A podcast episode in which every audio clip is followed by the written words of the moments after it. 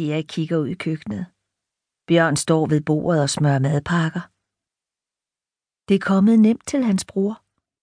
Dengang han og Bjørn var små, var det altid Bjørn, som havde de vilde planer, som ville være astronaut og trapezkunstner og jagerpilot. Det var ham, som ville leve farligt og udforske himmelrummet. Eriks fantasi havde svært ved at følge med og svinge op over en almindelig hverdag. Nu er det omvendt. Nu er det Bjørn, som har kone og tre børn, og et hus så stort, at Erik sagtens kan lege i første salen. Og det er ikke luften, der er blevet Bjørns element. Nu lever han af tunneller, af at lave beregninger for de store ingeniørfirmaer. God tur, siger Bjørn, og jeg kan høre madpapiret rasle, da han lukker hoveddøren bag sig. Ude i bilen er der stille, og hans ånde bliver til duk på indersiden af ruderne. Erik træder ind i crewbygningen og taster sit personalenummer ind på computeren. Den spytter en kvittering ud i hånden på ham, og han tjekker flynummeret og navnene, mens han går op mod crew-torvet. Han kender dem, han skal arbejde sammen med i dag. Styrmanden har han fløjet med flere gange. Er der ikke noget med, at han har et barn? Erik tager sin mobiltelefon frem og finder de notater, han har skrevet. Joachim, Emilie et år med Cheryl. Amerikaner, sygeplejerske. Søgt job på ride. Det er et halvt år siden, de har fløjet sammen. Erik lægger mobilen tilbage i lommen og går videre. Han har mange kolleger. Det kan være svært at huske. Det giver et bedre indtryk sådan her.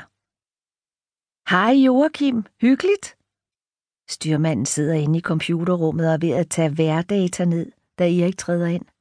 Hvordan går det med dig og din kone? Det var Cheryl, ikke? Fik hun det job på Rigshospitalet? Styrmanden kigger lidt forundret på ham, i det han svarer. Erik beslutter at vente med Emilie til senere. De skal til Prag. Alt ser rutinemæssigt ud på Notam, og der ligger ingen særlige bulletiner i mailboksen. De lægger flyveplan, og mens styrmanden gør den færdig, når Erik at hilse på kabinepersonalet, som er på vej ud.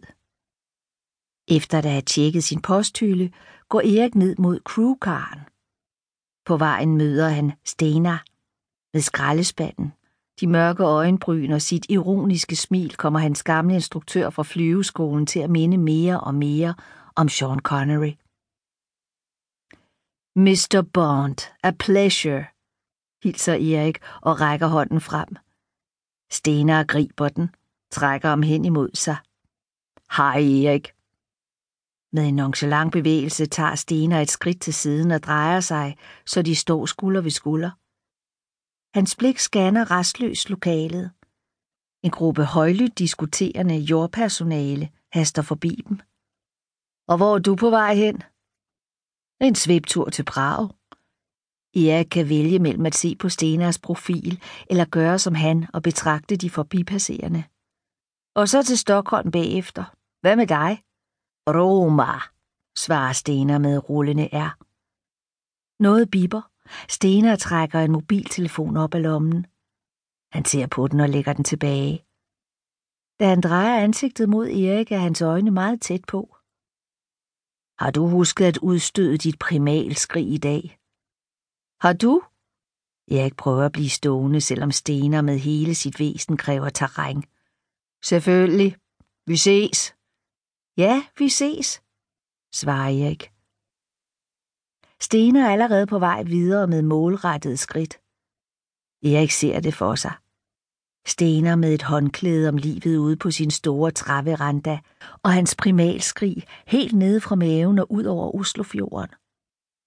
Så vender Erik omkring og fortsætter ned mod crewkaren, hvor Joachim venter. Både Erik og Joachim har deres mobiler i hånden, da de træder ind i den næsten tomme minibus.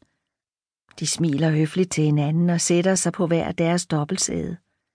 Så kører minibussen ud i myretuen af flyvere, der bliver tanket op og gjort rent. Erik ser på sit ur. Det skal gøres kort. Han ringer op, og hans mor tager telefonen med det samme. Hun begynder at beklage sig over Bjørn. Han ligger